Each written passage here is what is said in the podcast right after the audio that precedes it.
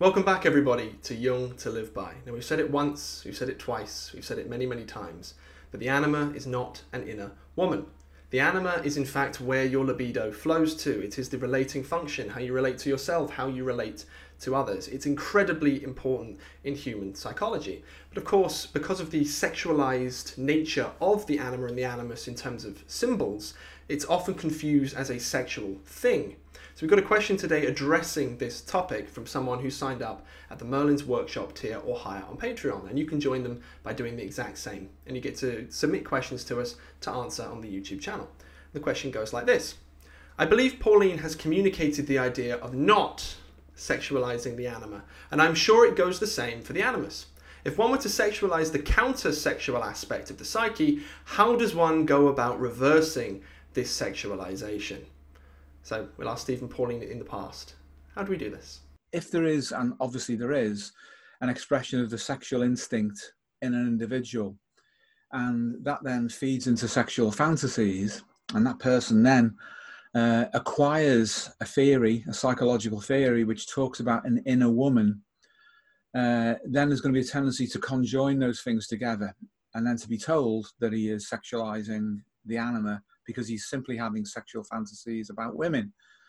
Uh, they may not be the same thing at all.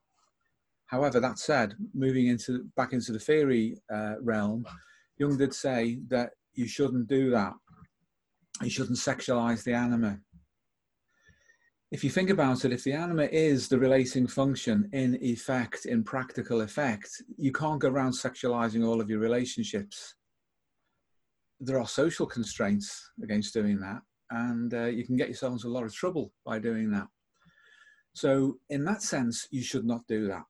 Also, in terms of an inner experience, if you eroticize everything, you are still at some distance from that which you are trying to assimilate.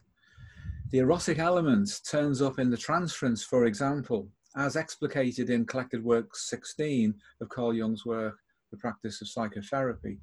It turns up there in symbolic form to show that there is an instinctive drive, apparently towards wholeness, and that the libido that is behind lifespan development has, to some extent, a connection to sexuality and eroticism.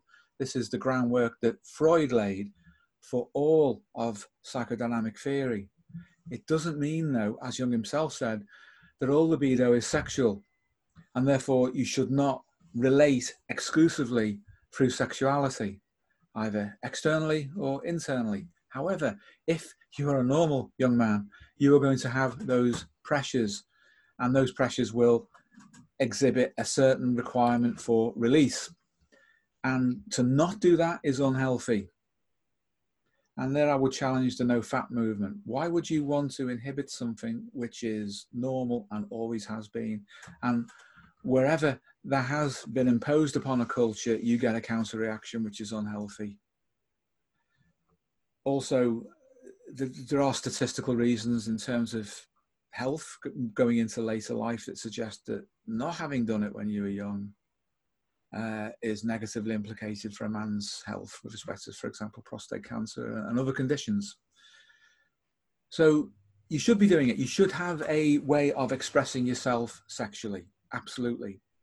This will involve, if you're a statistically bandwidth normal, in inverted commas, man with sexually relating to women for instinctive reasons, genetic reasons when you encounter the anima, if you insist on making it an internal woman, and you're going to sexualize it because you're going to make that lack of distinction. Remember, though, that the anima is not an internal woman. It just tends to be projected onto that. And I would fall back on Freud again for, as I've just said, for that reason, that we are primarily driven by instincts towards reproduction, that that's the baseline. Everything else after that is the development on from it. I wouldn't go as far as Freud and say that it's just a modification of sexuality. Everything else is a modification of it. That would only come about if you thought that libido as such was exclusively sexual. That would be your inevitable conclusion then. If, however, you follow Jung and say that no, it's not exclusively sexual, only in part, then immediately there's a separation of focus of libido. Some of it will be sexual, uh, and in the example we're saying, it will be focused on women. But then if you're told that your anima is something which is internal as an inner woman, inner woman, oh yeah, how do I experience that fantasy? What well, fantasy equals masturbation, therefore I sexualize it. QED. You know, that's suggestion that's coming in from the theory, improperly articulated theory. Because Jung also says that you shouldn't do that. So he's giving you a huge hint that the anima is not just sexual, it's expressed through that way sometimes. And it does depend on where you're at in terms of your lifespan development or what is being emphasized simultaneously with other things. And that simultaneous emphasis does create confusion.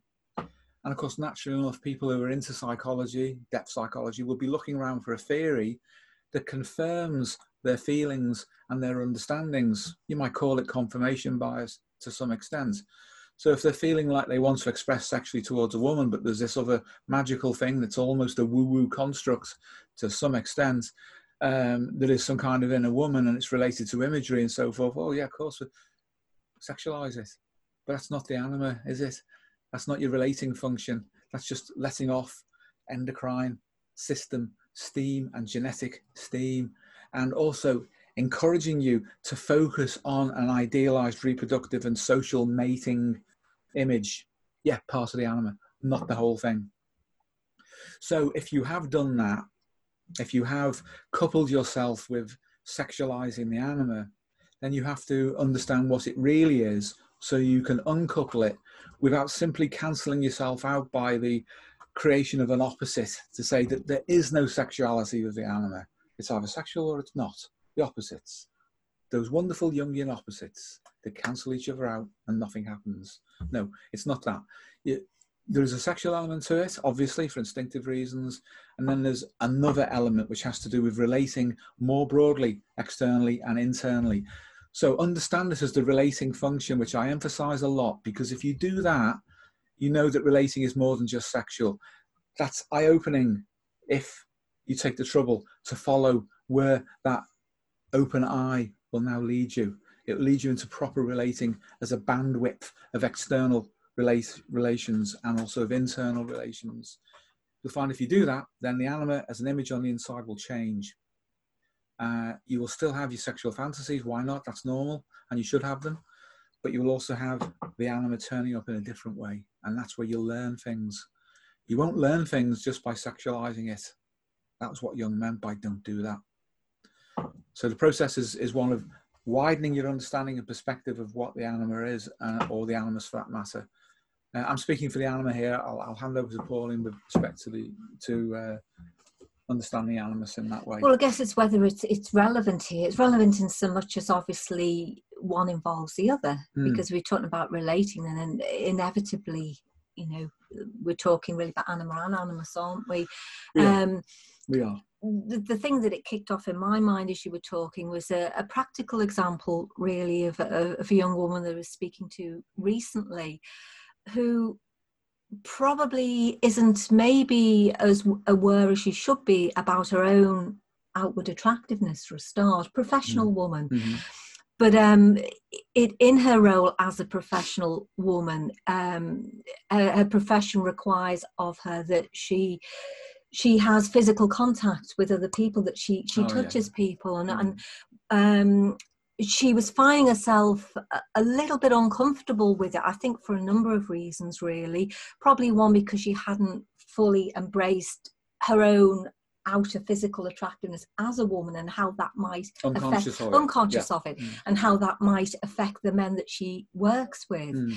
um, she was finding it particularly difficult in working with with sort of middle-aged men with older men um, probably because they were of an age bracket that she might think of being more um, like a father figure mm. than, uh, say, maybe a young man. So that, that had its own complications. Mm. Um, and the, the, the thing that I think that she, apart from the fact that she was un- unconscious of that, that she was struggling with was her own, obviously it was a relating issue, yeah. but her own ability to relate to people um, in a warm and compassionate way, which she wanted to do, she uh, had been disapproved of uh, through earlier conditioning in her life. And so she felt an inhibition also to be able to relate to people in, in that way. And yet, instinctively she felt she wanted to and to some extent her profession demanded that yeah. of her and i i actually think that when she engages with that and and all the other um, protections are in place, which they will be given the context in which she works, the clinical context in which she works. I think that she will literally come into her own and she'll be able to reach people and, and heal people in a way that her peers, her colleagues won't be mm. able to. Because I think it, it, what you're saying, Steve, is that you just naturally you become more attuned to mm. the positive side mm. of either the animus or the anima, mm. uh, and and you open yourself up to receive that and to express that in terms yes. of your your relationships, both both inner and and outer, hmm. obviously, um, and. Um, yeah I, I, think really that's that's just a that's the only adjustment this particular young woman needs to make. And I, and I think I think she'll be on her way. Mm. uh, and I think the way that she relates to herself on the inside and to outer relationships will, will change and, and change dramatically if she allows that to come through. Yeah. So uh, it's just a practical example really, yeah, well, of somebody stru- of somebody struggling with with these um, kind of issues in themselves Thank you for watching this episode of Jung to Live By. If you haven't already, make sure you download our free PDF for integrating your shadow. It includes the most advanced theory on the topic available anywhere on the internet, as well as a full practical breakdown. If you've ever wanted to integrate your shadow, this is honestly the way to do it. Thanks again for watching, and take care.